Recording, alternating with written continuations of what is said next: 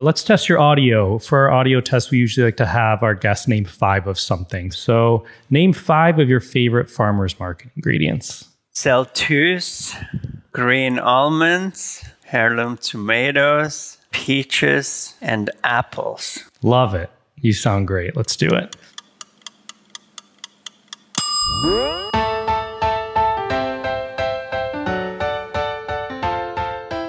Hey everyone, I'm Cappy, and you're listening to Beyond the Plate. I'm a chef by trade and hospitality professional. By day, I head up Rachael Ray's culinary operations and co founded her cooking and kids charity called Yummo. Five years ago, I had the idea to put together a podcast where we sit down with the world's culinary elite to explore their journey into the food industry and the social impact they have made in their community.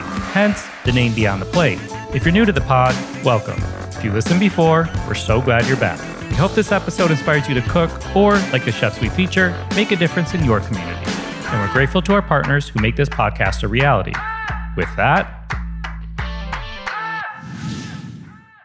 This episode is brought to you by our friends at Ford's Gin. If you're like me and you enjoy a good gin and tonic or Negroni, or maybe you're a martini person, regardless, seeing a bunch of different gin bottles at a bar, restaurant, or liquor store can be a little daunting.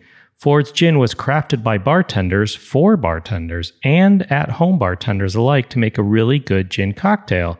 Simon Ford noticed bartenders had various go to gins for different classic gin cocktails and thought, why not make a gin that bartenders could use that would work perfectly in all of these drinks while keeping it at an accessible price?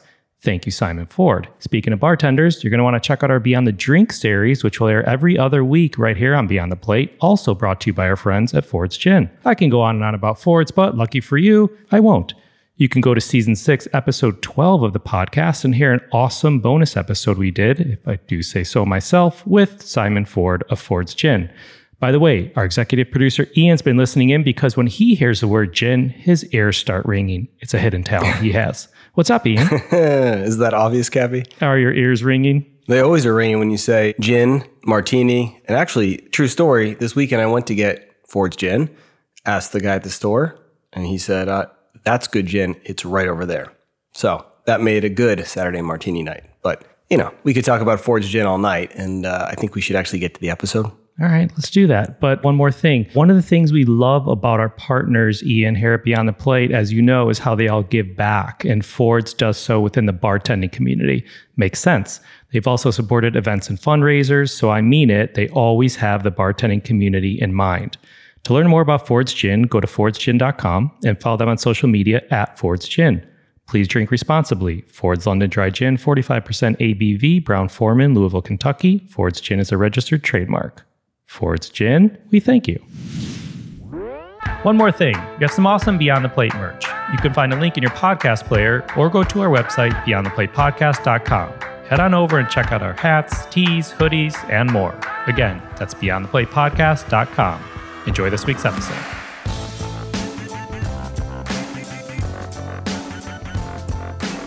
Today's guest is a Swiss chef, author, father, and owner of Make It Nice, the New York based hospitality group behind 11 Madison Park and 11 Madison Home. He spent time in some of the best Swiss hotels and restaurants before earning his first Michelin star, and then came to the US, San Francisco to be exact, before making his way to New York. He's received many accolades and is the author of 11 Madison Park, the cookbook, I Love New York, Ingredients and Recipes, the Nomad Cookbook, and 11 Madison Park, the next chapter. Please enjoy this episode as we go beyond the plate for our season eight premiere with a chef who once held the number one spot on the world's 50 best restaurant list, Chef Daniel Humm. How are you, Andrew? Good to see you and to be with you today. Likewise. Thanks for being with us. We're excited to kick off a heck of a season coming everyone's way. By the way, congrats on 11 Madison Home. I was extremely excited merely minutes ago today to see that you're delivering nationwide and already put an order in. Oh, thank you. And on your 100,000 meals in Queensbridge through the 11 Madison truck, which we'll talk a little bit more about.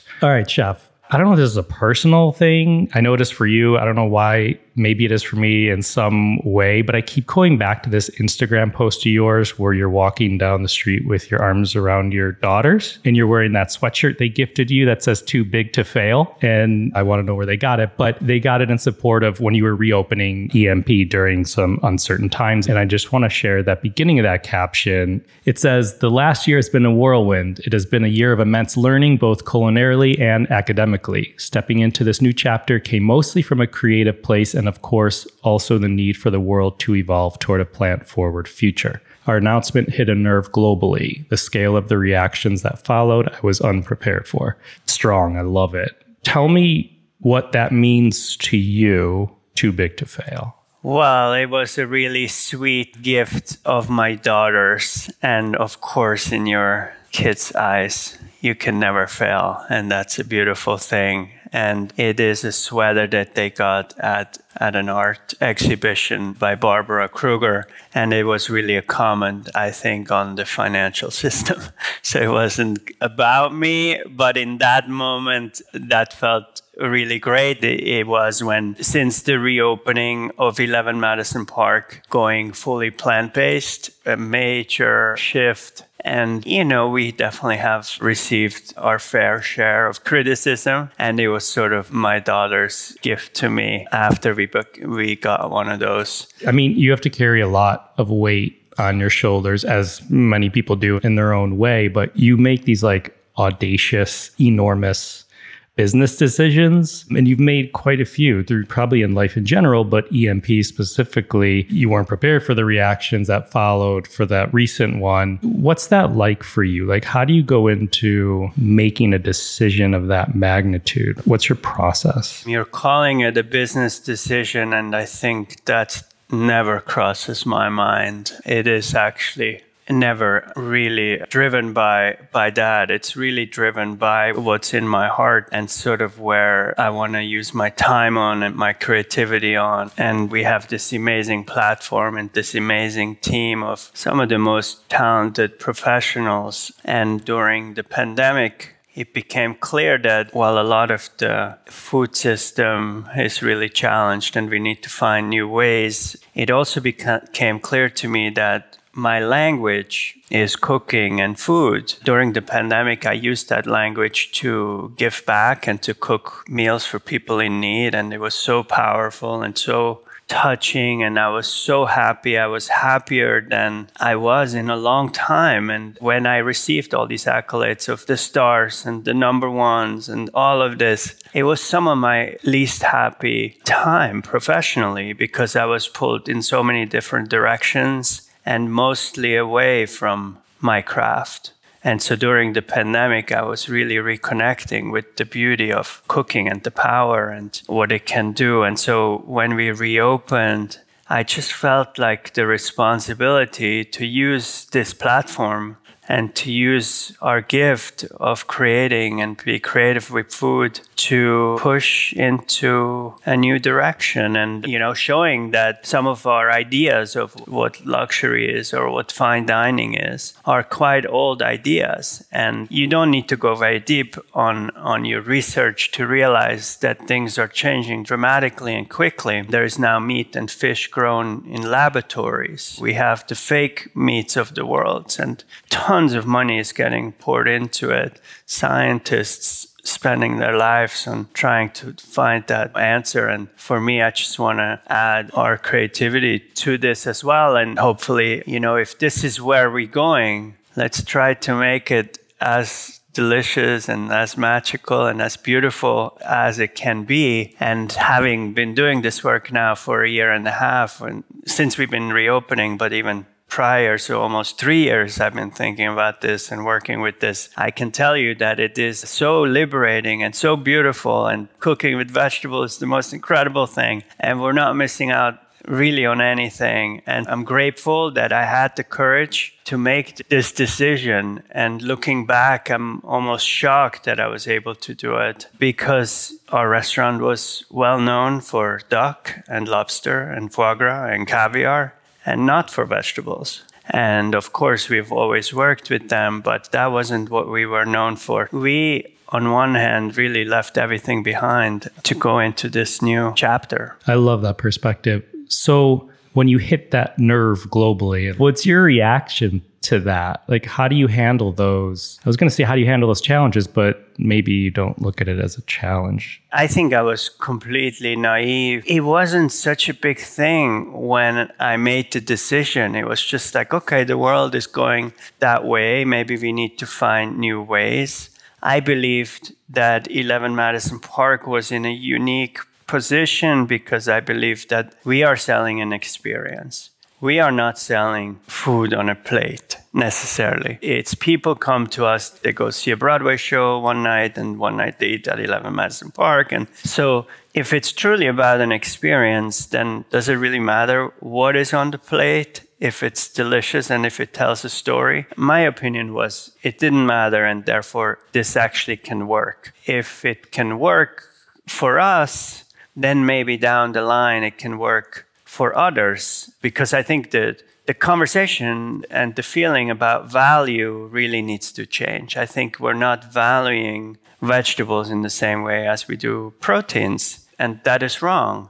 And I hope that that conversation can change and people start to understand that there's so much value in vegetables. And so, therefore, people are willing to pay for it I thought a lot about the car industry. I thought about the Toyota Prius and I thought about the Tesla. And I thought about, you know, Toyota Prius was the first hybrid car that came out 25 years ago. Groundbreaking, way ahead of its time. And it's still around and it's incredible. But it's not the most sexy car. I don't think Toyota Prius could have changed the world like Tesla did. I think when Tesla came to be, it was about creating an amazing car that happens to be electric. I think it wasn't so much about only being electric. It was just like a contemporary car, of course, is electric. So it's like a contemporary restaurant is not using meat. It's just about being a great restaurant. And I think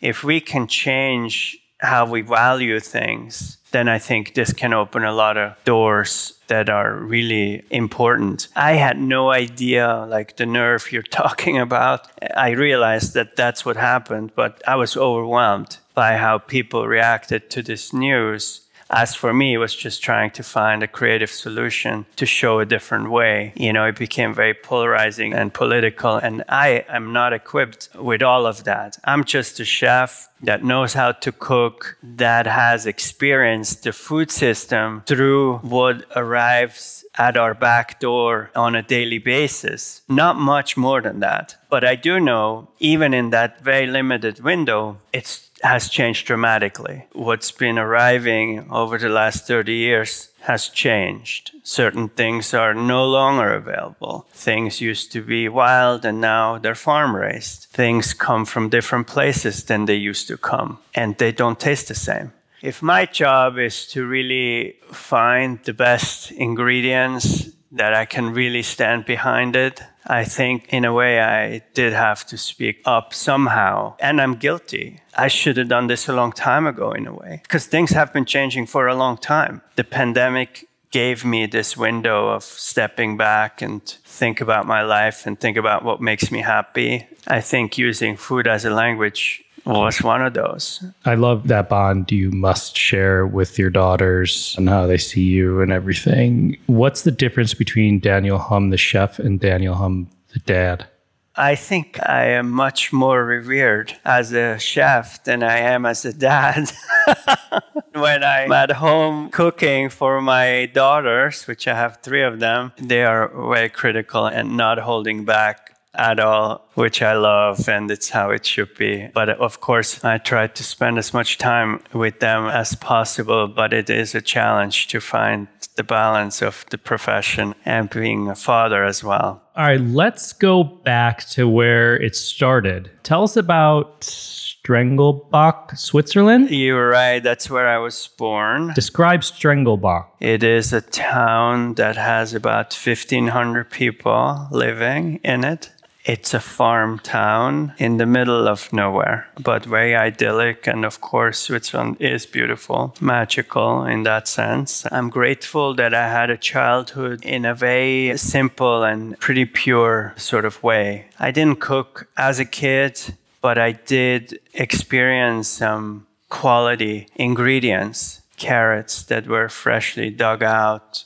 of the ground that day and then making a salad and it's just like experiencing how much the quality matters versus when you go get a bag of carrots in the supermarket and those carrots were probably harvested three weeks ago and just taste completely different. I think there was a lot of respect to, towards the ingredients too. I grew up eating meat, but there was a real respect towards it. Like we would eat meat on Sundays like let's say if we had a chicken we knew exactly where the chicken was from. It was from a neighboring farm and then we would get the chickens on like thursday or so and then leading up to the weekend we would use the innards and put it over a salad or and then of course then we had the chicken and then the day after we would use the bones and everything to make a stock. So it was like a real there, there was a beautiful thing that i took away from I didn't realize it at that time, but it really shaped me the way I look at ingredients. Interesting. Who cooked most of the meals? Mom, dad? It was my mom. My mom was an incredible cook. It was really like, I think it was half of her day that it was about creating the meals. Are there any like smells or dishes that still bring you back to your childhood memories? All of it is rooted from that time. I think Albert Camus has a quote about this very thing about there are a few things in your life and it's food it's music it's art it's love that really open you up for the first time in your life and then for the rest of your life you're trying to recreate that moment and i think that is very true with food. And in a way, like today I'm cooking in New York City and we have an audience from all over the world. And sort of I have to, because I think for me, I'm having a dialogue with our guests through the food. It's a conversation that we're having. And I do need to connect to the guest on that kind of level to get their attention and to start having a dialogue. And what's interesting is that actually, in most cultures, we're sharing similar flavor profiles of certain dishes. There is a similarity of the very comforting foods of many different cultures. For me, as we're presenting something more creative and something you might not had before, I think very much about how am I going to connect with you? Because I'm not going to connect with you with this creative thing that you can't really place anywhere. You're going to be like, oh, that's kind of interesting, but that's it. Like, I really want to touch you in your heart. So then you're really open to be present. Yeah, I love it. As a kid in this small town, what types of things did you do? Like, what were you up to? I was not a very enthusiastic student. There was a story in like my second grade where I was in art class and we all had to paint a house and we got a certain size paper. I went up to the teacher and I said, Well, the house I want to paint is not going to fit on this paper. And the teacher was pretty upset and said, Oh, go back to your chair and do what everyone else is doing. And I was so upset that I threw a house four times the size of that paper on the table and everywhere. And I got sent home. And my parents were freaking out because they wanted me to do well in school and I wasn't. And then I was sent to a child therapist. I was lucky, and again, to this kind of pure way of, growing up. Obviously, you know Carl Jung, but Carl Jung is Swiss. And so there were a lot of Jungian sort of therapists around. And, and I was so lucky to be sent to this woman and I had to go see her every Wednesday afternoon. And I would ended up cooking with her, and it was like this unthinkable for today's world, but it was small town. It was beautiful. And one day she was like, "Why did they send you here?" And I told her this story about the house, and then she was upset, and, she, and we went to an art store and we bought like the biggest roll of paper, and we rolled it onto the living room in the house, and I drew the biggest house I could think of. And she said, Don't ever let anyone tell you that there isn't a bigger paper. And for me, that moment, I was like 11 or 12, and that was the first time I felt like the sky's the limit. Anything is possible. And then after, I went to a Rudolf Steiner school, which is a Waldorf school here, and never really had any grades. And then I left school when I was 14 to pursue a career as a cyclist because I had a talent in sports. I was running cross country and I was running the national championship and I was doing really well. And eventually I wanted to ride a bike and I really wanted to ride a bike because the bike would take me further away from home. And so I could explore all of Switzerland. And eventually I rode competitively. That's how I was able to leave school. And then I did that for a few years. How old were you when you started riding competitively? I mean, I started racing when I was like 11, 12, and then all the way till like 23. I moved away from home fairly when I was 14, in fact.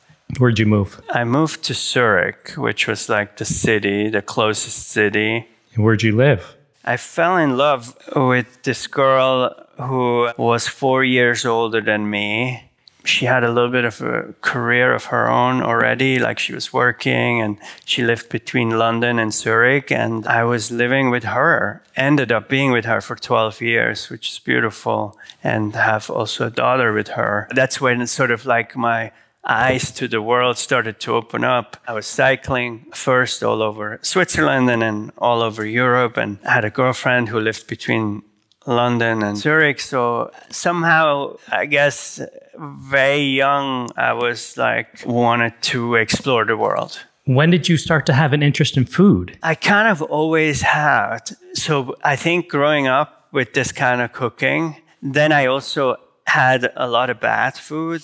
When I started living by myself, I started to realize, oh, the food isn't as good as it was at home. And then when I went to other people's homes, often the food wasn't as good either. And so I started to think about it. Okay, how can we make myself a meal that that is enjoyable. And so I was always, when I, when I was traveling, I was always about like, okay, if we're in London, what's the thing to have in London? And at that time, there wasn't much I have to tell you about. In Italy or every region I would go to, I'm like, okay, what is this place famous for? And I want to have the best version of that. And so food was always so important. And of course, as an athlete, I was always hungry because I was riding the bike so much. And you didn't cook as like with your mom when you were a kid, or you did?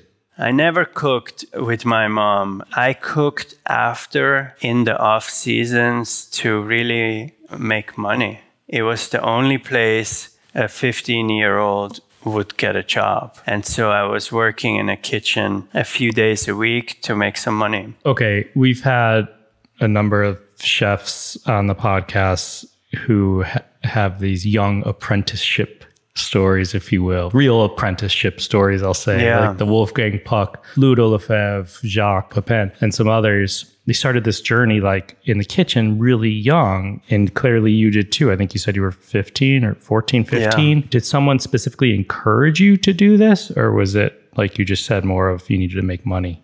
It was really out of necessity to make money. And in the beginning, I remember I was so lucky because I was working in this place where the chef was really enthusiastic about cycling. So somehow he really took me under his wing. And in the beginning, he's like, Oh, let me show you how to butcher a chicken, or let me show you how to make a consomme. And I was like, It's totally fine. I'm like, it's like a waste of your time. Just, I can clean these potatoes or these carrots. But he was pretty persistent, and I did slowly fall in love with it. I slowly really started noticing a deep passion for it, and I'm immensely grateful. Is there a moment like you recall that you wanted to pursue it more or become a chef? There was one moment where I was traveling with my cycling team and we were in the French part of Switzerland and there was a restaurant that was quite well known. After like some weeks of racing we would stop there and we were invited to this dinner at this restaurant that had three Michelin stars at that time. We were invited as like the team and we were sitting in the kitchen and we had this meal and i just remember all these chefs running around us with these white uniforms and the chef's hats and i could really feel that it was like it felt like a sport like a team sport and the attention to detail and the energy and like and i was really for the first time i saw a kitchen like that. And it kind of made me think, oh, it's kind of like what we do. It's kind of like a sport. They're athletes. How old were you when you had that meal? I was like 18 years old. Yeah. And so you start to take it seriously.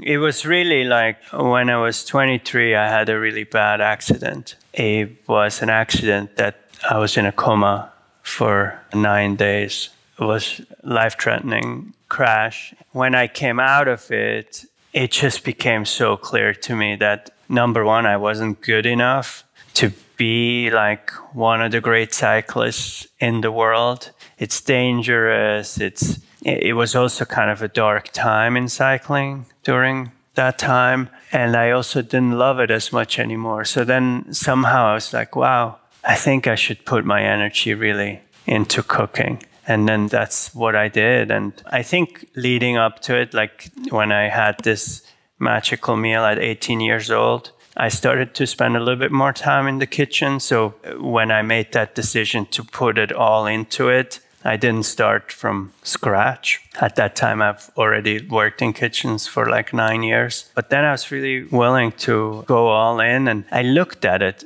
like an athlete. I was like, okay, these are the rankings. There's Michelin, there's the local papers, and these are the best chefs. And this is how you become one of the best chefs. And so I just started putting my head down and sort of started climbing this mountain. And so you keep working in kitchens, rise up in the rank, if you will. You earn your first Michelin star when you're 24 years old at Gasthaus Zum Gupf in St. Gallen. Speaking about not being prepared, going plant based, I wasn't prepared to the reaction. Receiving a Michelin star, I was by no means prepared at all. I mean, I just really started out and I had no cuisine of my own, and I knew working hard was never an issue for me so i put a lot of energy behind it but i don't know if i had like a particular talent or I definitely had no repertoire of my own dishes. It was so overwhelming. I definitely wasn't ready for it at all. Did you ever worry when you peak? I'm using loose air quotes here. So young or quickly, how you were going to maintain that standard? No, I didn't put so much weight into these rankings. I didn't feel like I was anywhere close to peaking. I mean, this was like a little moment of glory there. The next day you go back in the kitchen and it's not as glorious as you know, you don't really hold on to these things too much. I mean, no, I didn't feel that was a peak by no imagination. Man, I just had a story flash before my eyes of being in culinary school and a chef instructor coming into our class asking who made a certain dish. And I raised my hand and they said it was perfect. It was great. And everyone was cheering. And my chef instructor in the class said, Get back on the line, Kaplan. You're only as good as your last dish. I'm like, damn it. The buzz went away quick. yeah, that's it. That's exactly it. So in, in 2003, you moved to San Francisco to yeah. be executive chef of Campton Place. Why the move? It was so random in a way. It was someone who ate at the restaurant in Switzerland who had a friend who was running a hotel in San Francisco. They were looking for a chef, and I was put in touch with the general manager of that hotel, who also is Swiss. And uh, he said, Oh, do you want to come to San Francisco? At that point, I'd never been to America. I didn't think of America as like a culinary destination either. At that point, it wasn't on my radar at all. And then I said, probably not. But then he was very insistent. He eventually invited me to come over. And then, you know, I arrived and he picked me up at the airport. And for two weeks, we went to Chez the French Laundry, Napa Valley, Gary Danko's restaurant at that time. Went to the farmer's market, experienced the sourdough breads from San Francisco. My mind was blown away how incredible this place is. Was there anyone on like in Switzerland where you were that was helping guide you or mentoring you through it, or was it mainly this Swiss Not gentleman? at all. no, It okay. just was total coincidence. It just fell in my lap. I went with it. I felt like it'd be good to explore. But then when I was in San Francisco for two weeks, I knew so clearly that I had to be here. What three words would you use to describe yourself in 2003? I mean, I was pretty uh, like fearless, very uh, hardworking, focused. And it came, I can tell you, it came. I had a 12 year relationship with the love of my life that came to an end. She decided to end it. And so it was so painful that it kind of motivated me to go to San Francisco. And then I just really dove into work sort of out of pain. And I knew that work was something I was doing for myself. No one could like take it from me. And so it was really, yeah. And I, I think still today, I, the biggest thing I want to learn is how to be creative without having pain because it always has come from this place. And sometimes it has to be so painful so you can actually accept for the work to be great. And sometimes when it wasn't painful, you're like, ah, I don't know if that new menu is really that great. It's a funny thing. Yeah. Yeah, that's so true. I was gonna I was thinking like, would you be in this position if you didn't go through that No or have way. these different pain points? I mean, I went through something the other week that bugged the crap out of me. You know, it was on my mind, on my mind, and I know I had to go through it to get to the next step, if you will. Yeah. What three words would you use to describe yourself today? Oh my God, this is so hard. I don't know. While I'm very passionate continuously, you know, I think thoughtful, more thoughtful, passion, thoughtful, and probably still competitive. So, three years after establishing yourself in San Francisco, you got the good reviews and whatnot. You moved to New York to be the chef of 11 Madison Park. But correct me if I'm wrong here, you weren't recruited at the time by Danny Meyer himself.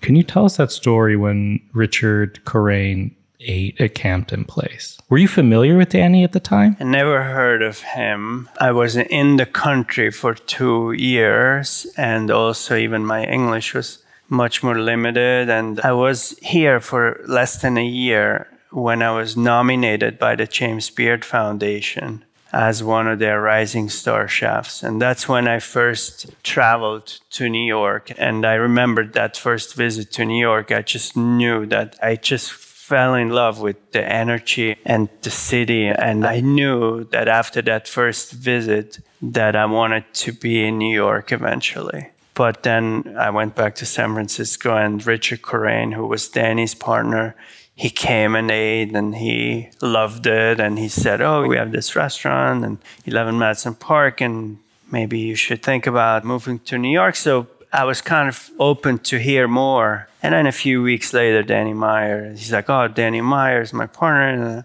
He's going to come. And, and so then he came and I met him and it was very nice. But again, I wasn't aware of the significance that he has. And of course, I learned quickly. But then also, I wasn't in San Francisco that long yet. And I felt like the work isn't quite in a place where I felt like moving to the next thing was right. So we interviewed for over a year, and Danny, I have to give it to him, but he was committed to me in a beautiful way, and he would reach out on a regular basis. He's like, How you doing? And eventually, after like a year, as well as he was interviewing me, I was also interviewing him because he said, Oh, together we could do one of the great restaurants in the world. And I was visiting New York for a few times and we looked at the restaurant and you can feel it in the bones. And there's a lot of people out there who are telling you that they want to have the best restaurant in the world,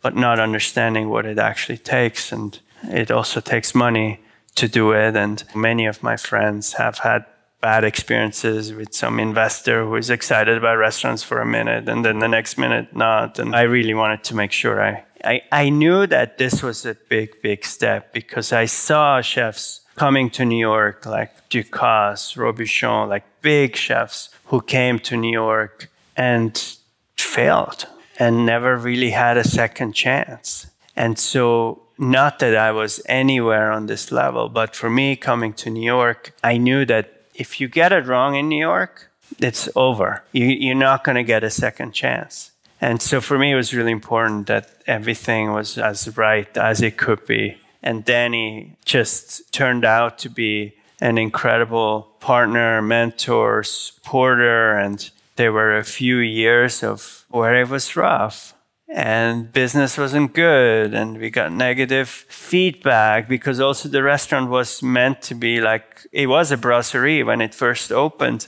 It was open seven years by the time i arrived and it was like a brasserie serving steak frites and seafood plateaus. And then when i was coming and started to change the menu removing french fries from the menu all that there was a lot of complaint. But danny was there in support all throughout. We also went into the financial crisis of like 2008 and 9, which was tough. But we stayed on course and, and he stayed committed, which was essential to the story, how it all turned out. Was there any moment in those early days that you wanted to throw in the towel? Probably for the first three years, I thought I made the wrong decision because the restaurant was so big. It just felt so overwhelmingly big, and no one knew who I was, and it was very hard to hire talent. And New York City can be so overwhelming. The food that I was cooking wasn't the food I knew I could cook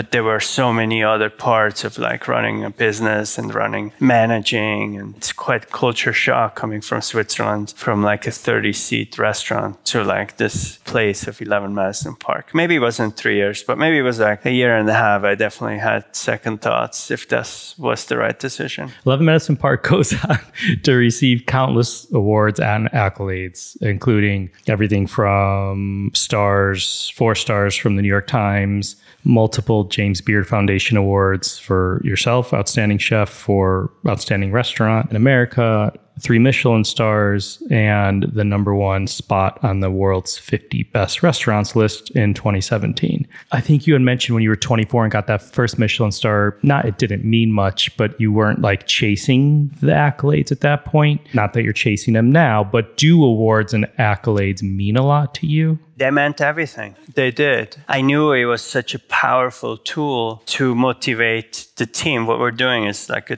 complete team sport. And it was a clear measure of how good we are and where we're going. And it was very easy to sort of talk about it. And I walked into 11 Madison Park at the beginning and said, We're going to be the best restaurant in the world. And people would look at me like, This guy's insane. We didn't even really get the food to the right tables. I mean, we were so far away from any of it but speaking these things out loud and you know they do somehow come to exist i do believe in speaking things into existence and i think awards are an easy sort of way i, I always understood that these were sort of these carrots that we're chasing and the best restaurant in the world. How can you be the best restaurant in the world? It's kind of a silly idea because there's so many great restaurants in the world. But you know, it was this sort of game that we were part of and were playing and we learned the rules and we learned how we can win it. And so yeah, it became everything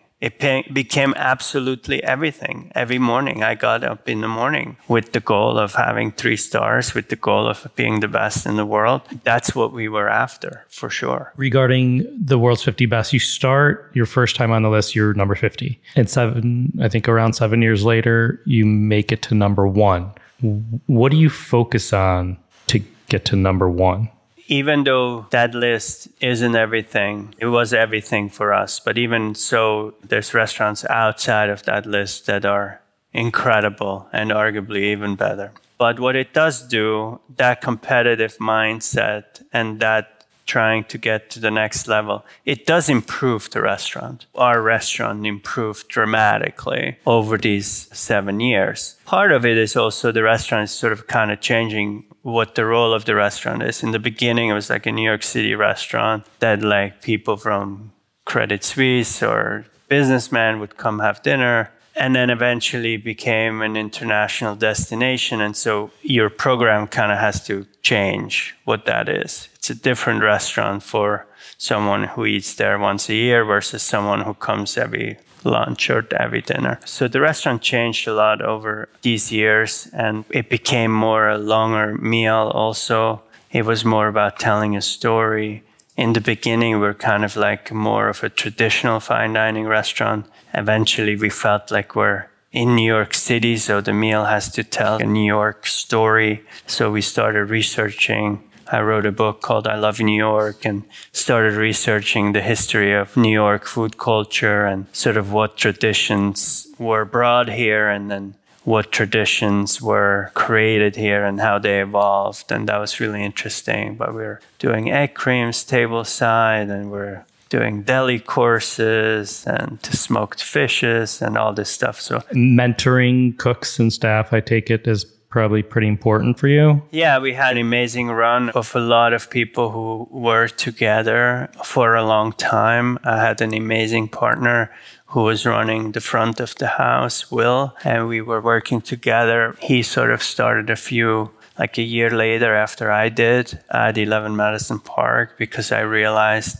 I needed to have a counterpart because I'm very kitchen focused. And so he was very dining room focused. Together, we were very powerful in like sort of both very competitive and we both wanted to win. We were on this amazing ride together for 10 years that then also we probably had 40, 50 people who were with us for a long, long, long time. I mean, like decade. I love seeing people who worked in your kitchen that go on, you probably don't love it at first, but eventually love it, that leave and go on to do great things. I feel like you didn't have your style of cooking, as you were saying when you were 24 earning the star. And obviously, you've come to establish your style of cooking. But whether it's like the Lee Wolens of the world or the James Kents or whomever, I love going to these places. Whether I know the person worked at EMP and I could see these commonalities, or if I didn't know they worked there,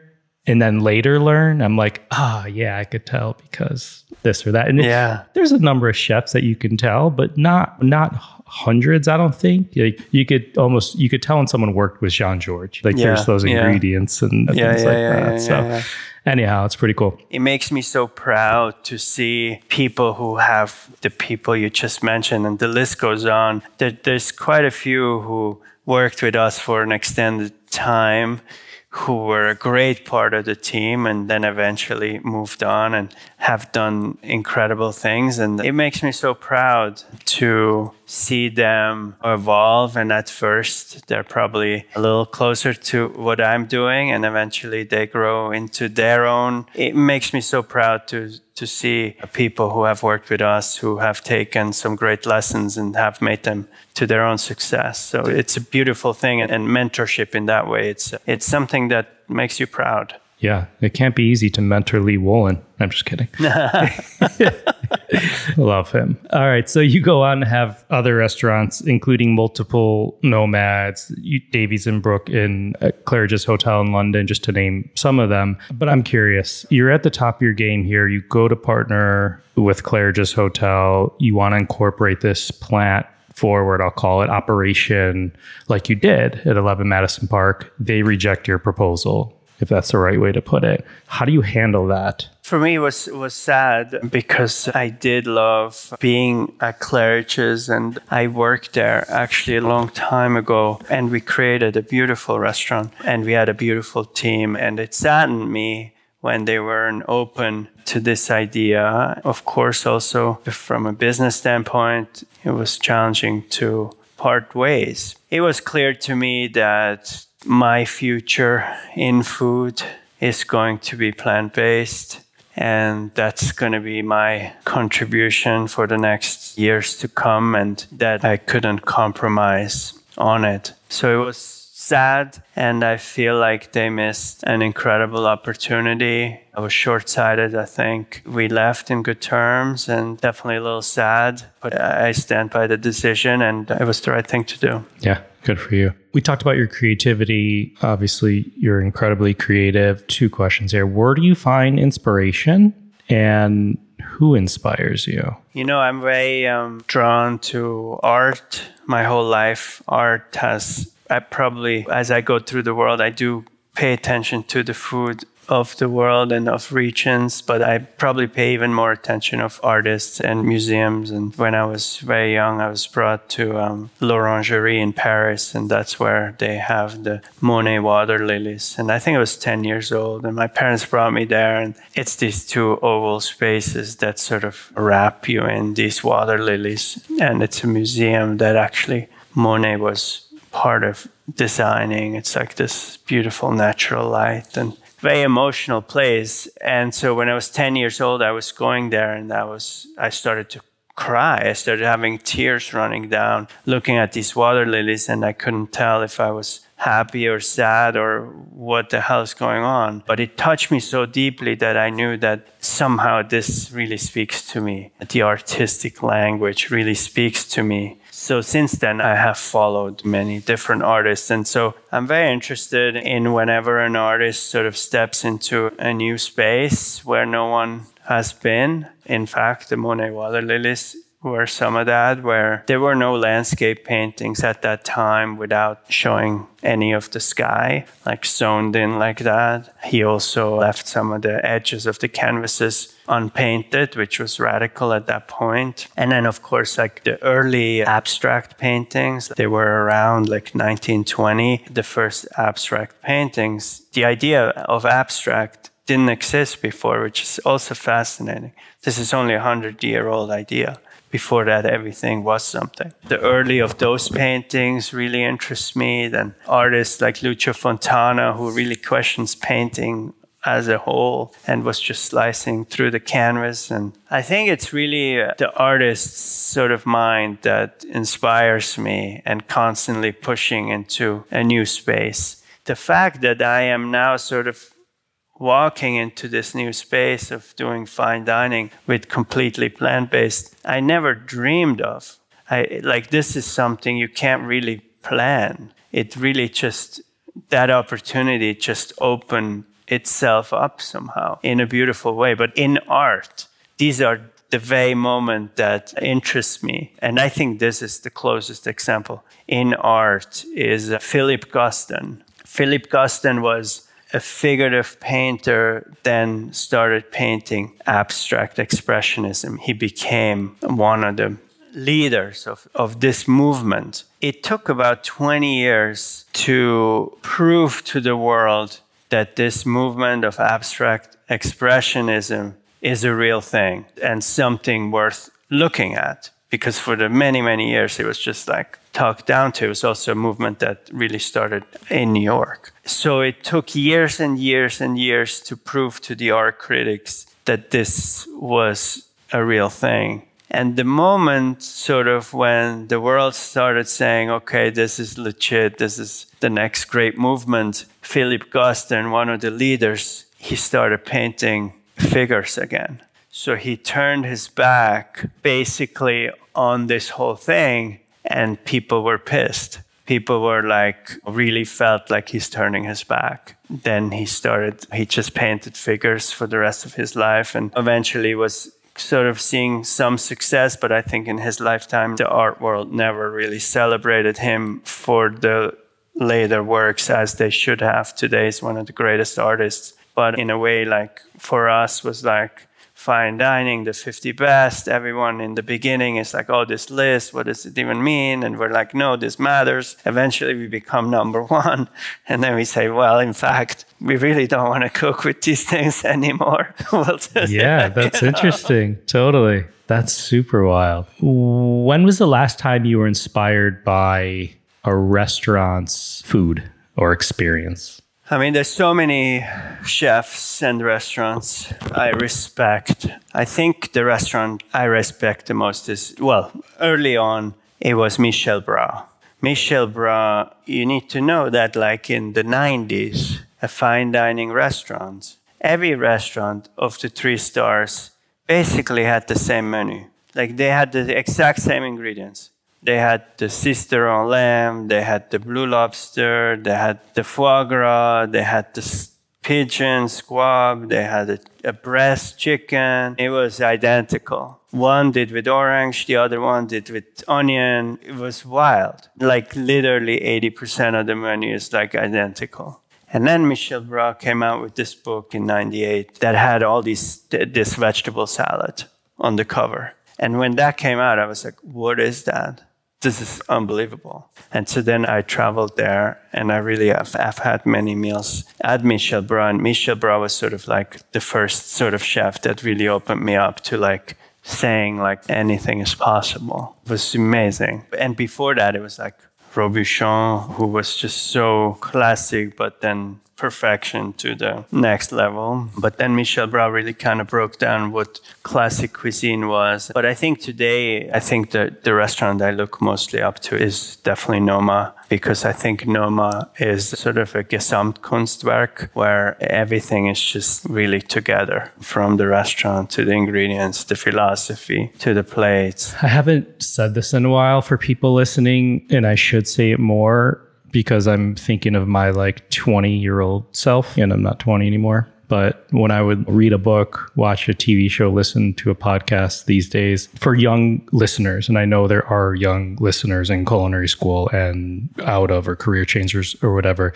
I highly encourage you to write down and look up some of these different types of cuisine and dishes and chefs that chef is mentioning because these are like founders of an incredible time in cuisine in general. And I think a lot of times these days, rightfully so, we see it on social media, you know, holding our phone in our hand and watching Chef's Table on Netflix or whatever it is. And none of that's bad, but these people were inspired by earlier people. And as Thomas Keller likes to say, I stand on the shoulders of those who came before me and there's an incredible list that chef has mentioned and i encourage you to look into some of these people and the impact and influence they had on gastronomy. I digress. Absolutely. Yeah, yeah. i think today as really going we're creating a new language of of cooking on this level with purely vegetables. I think what we're finding is that we're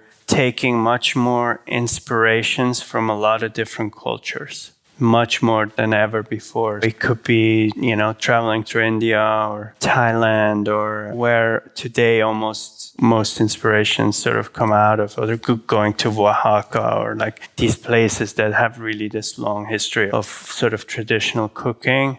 In a way, these are the places that are most inspiring for me today. Yeah. This next thing I'm curious about, I feel like we've kind of covered it in a way, but we talk with all different types of chefs, uh, TV food personalities, restaurateurs, etc., about how they stay relevant. It could be again someone who has a food TV show, someone who's a YouTuber, you know, in the food world, whatever that may be. How do you feel you stay fresh and innovative?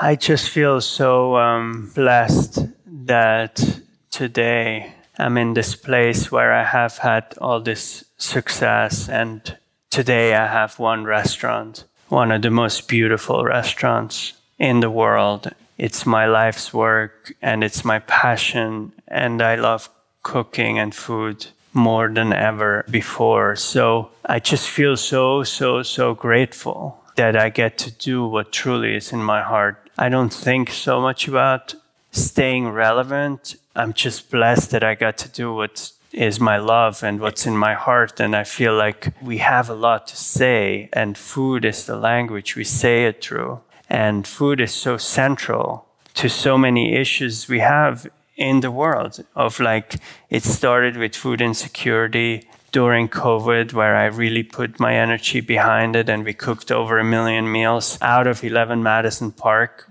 for people in need, changed my life.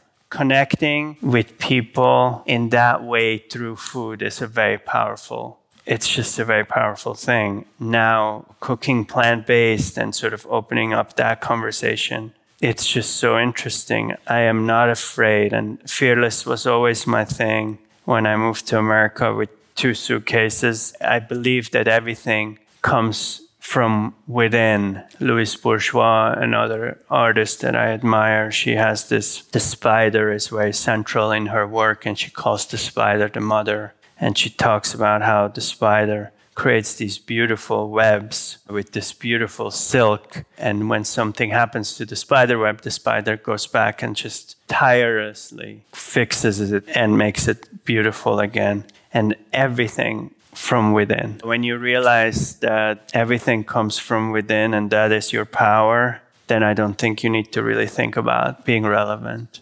because you're just satisfied by the work. Yeah, I love that. You just hit upon some of the work you did during the pandemic to feed people in need, which is a perfect segue into talking about social impact. I think you know our podcast celebrates social impact with every guest because I truly believe in one of the main reasons we started this podcast was to showcase and shine a light on what chefs do in their community beyond a plate you get in their restaurant. Learning how they do it truthfully keeps me inspired personally, whether it's Rick Bayless or Alice Waters or Andrew Zimmern or Brooke Williamson, whomever it is, they all have their own way you are a co founder of Rethink Food. I'm extremely fond of this organization. And you've said your work with Rethink Food to feed food insecure New Yorkers during the pandemic made you see your responsibility in even more powerful light. Food was and always will be our language to create change. Why was this such a priority for you? I think I was lucky. Like, Rethink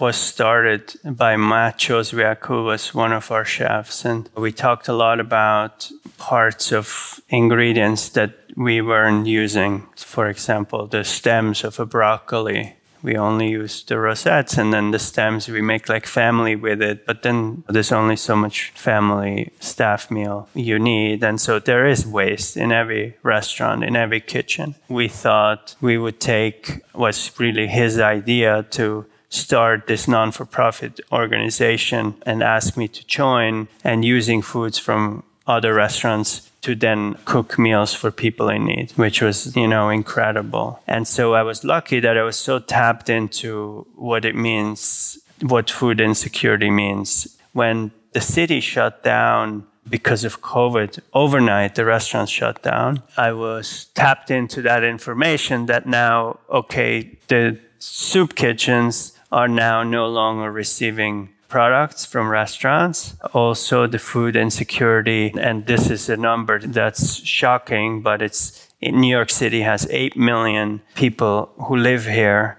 and there's 1 million of them are food insecure. That's not homeless people. These are people with jobs, two jobs, three jobs. They don't know how to get food on the table on a regular basis. And so the 1 million out of 8 jumped to 2 million within 3 weeks beginning of covid yeah, that's just new york city we're talking about it's 25% yeah it's crazy and so these are shocking numbers and so because i was just hearing these numbers i just felt like i had no choice we have this kitchen. We also get information from the farmers. Now they're sitting on a lot of food. Food gets wasted. So I just decided to turn 11 Madison Park into a commissary kitchen to cook for people in need. What was like incredible to see is that doing this work in a professional kitchen with professional chefs, I realized how efficient we were. So efficient. We could make delicious meals at low cost. It was very powerful. We were cooking at the height, we're cooking seven, 8,000 meals a day just like unbelievable. Like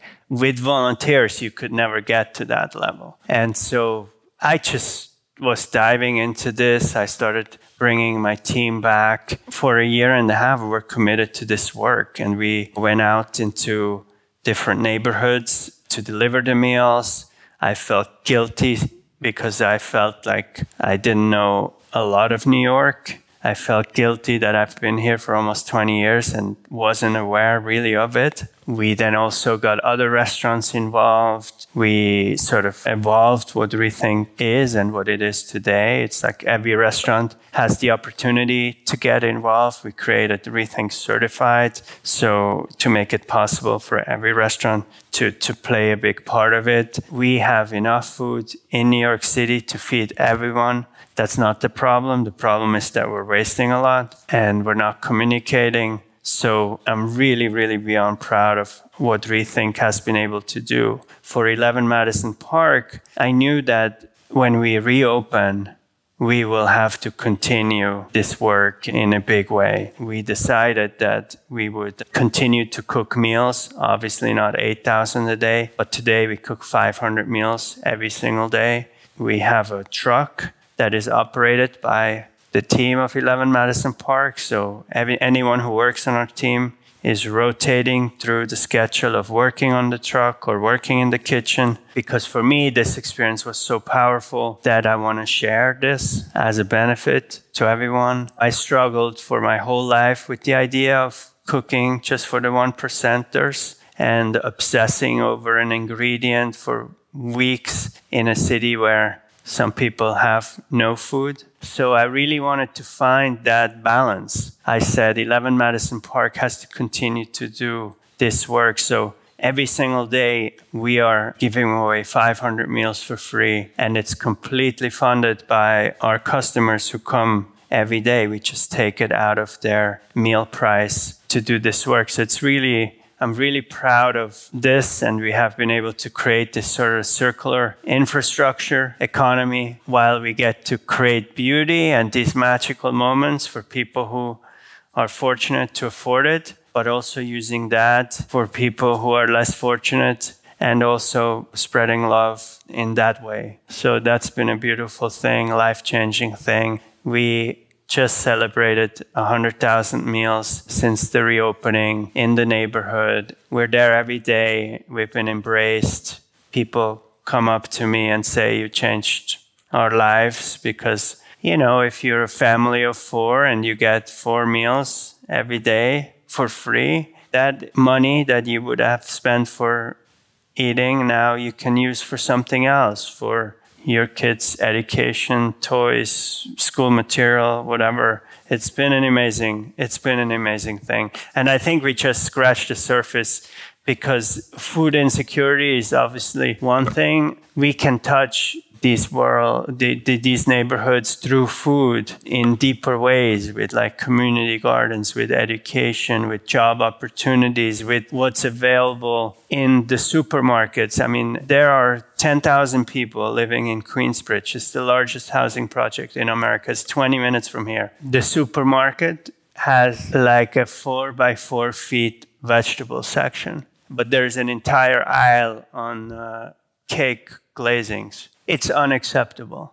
It is unacceptable, and I think food is a powerful tool to bring change. Oh man, I could have talked about that for the whole episode. One thank you for doing that. Two, thank the staff in the restaurant for doing that. Three, you have an incredible message on your website that says every reservation at 11 Madison Park and every purchase on 11 Madison Home supports our work to curb food insecurity in New York City with Rethink Food and the 11 Madison truck. Thank you for making this possible. That little message alone is incredible on your site with the links. That's like a case study. Like I know, I'm sure Matt and team are creating a master toolkit of what you do to, to, send around the country to other restaurants, big and small. Was it challenging reopening a restaurant of your caliber during the pandemic? It's got to be challenging, no? I think it's fair to say that last year was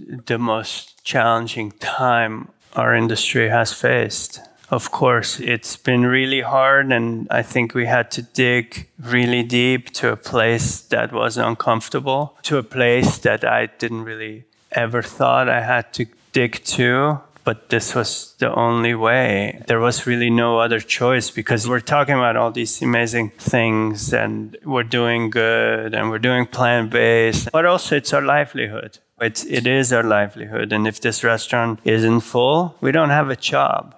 There's 250 people working there, and we all rely on this job. And so we really had no choice than then to dig deep because it's our life. Yeah, it clearly had an impact on you. And I'm sure you learned a lot about yourself through that work with Rethink as you started to do it. But I think it's incredible that your staff rotates through the truck in different areas of this. How have they been as you've instilled that, if you will? Have they, it must be rewarding for them too, yeah? I mean, this work, and I'm sure you've done your fair share of it as well. And it is so good for your soul, you know, in a way like, yes, we're doing it to help, but in the way we help ourselves. It's just such beautiful work. I think everyone is touched by it and inspired by it and wants to do more of it. You like get more out of it sometimes than you put into it. Yeah, that's how it feels sometimes. Well, I'll end this part as I always like to say, and probably ended last season give what you can, whether it's your voice, your dollars, your time, they're all important. Carrying a message, donating. You, you may not be able to dig into your pocketbook and get, have ten dollars or a hundred, a thousand, whatever it may be. One dollar can go a long way. Volunteering your time can go a long way. A little social media post on behalf of a cause or organization can go a long way. So I always like to tell people don't think you can't make a difference because you can. You just have to find the right way for you to do it and a cause that's meaningful for you. Thank you for all that work. Let's do a quick speed round and then we'll close it out. Name a smell in the kitchen you love. I don't know. There's so many smells eh, that I love in the kitchen. It's so that was such a scary thing about COVID, losing your smell because your smell is literally everything as a chef. Yeah, walking through the kitchen, it's like really you would be blind if you couldn't smell. I don't know. I just love the smells in the kitchen in general. Okay. Yeah. How about a smell in the kitchen you hate? Sometimes really late night we clean things with vinegar and that's not the most pleasant. Yeah. What pisses you off in the kitchen? Cutting corners. I think cutting corners also when not admitting, like when you make a mistake, but you're trying to cover it up. It's okay to make a mistake, but I think it's important to own up to it. We can't cut corners. What makes you happy in the kitchen? Really, the team and the friendships that I have been able to foster through the team. You seem to take a strong stand for what you believe in, and I admire you for that. What you've accomplished is extraordinary. Is there anything you still want to accomplish that you haven't? I think we're really in the middle of it. We're like in the middle of climbing this mountain that is is massive and I do want to be able to make plant-based food widely accepted as a luxury, as a delicious thing, as just so like really change how people view eating plant based and really making people aware of how expensive and how beautiful it is. I think we're really in the middle of this work, by no means have arrived. Yeah. Love it. Chef, thank you for your time. I appreciate you making the time. I appreciate this conversation. It brought up some incredible points that I personally want to go back and dig into from these chefs to vegetables and you got me i love vegetables in general but you got me even more excited. So th- thank you for that. And thanks for all of your work with rethink and beyond because it is truly extraordinary. I really appreciate it. Thank you so much andrew. Uh, have a good rest of the week and a great rest of the day as well. Thank you thanks again to chef Daniel Humm find him on instagram at Daniel Humm that's D A N I E L H U M M, or at 11madisonpark.com. To learn more about Rethink Food, go to rethinkfood.org. We'll share a link to those websites in the episode notes and at beyondtheplatepodcast.com. Find me and keep up to date with this podcast across all social media at On Plate or go to beyondtheplatepodcast.com. Beyond the Plate is on all the socials at BT Plate Podcast. This episode was produced by myself, along with Ian Cohen, Joel Yetton, and Sean Petrosian. Our digital media producer is Sarah McClellan Me. Our music has been composed by Goldford. Find him at iGoldford. And as always, a special shout out to my wife Katie. If you do have a moment, we'd love and appreciate it if you could rate or review and subscribe to this podcast on your listening site of choice. Don't forget to join us next Wednesday for an episode of Beyond the Drink, our companion podcast of Beyond the Plate, brought to you by our friends at Ford's Gin. Thank you for listening to Beyond the Plate. I'm Cappy, and remember, there are never too many cooks in the kitchen.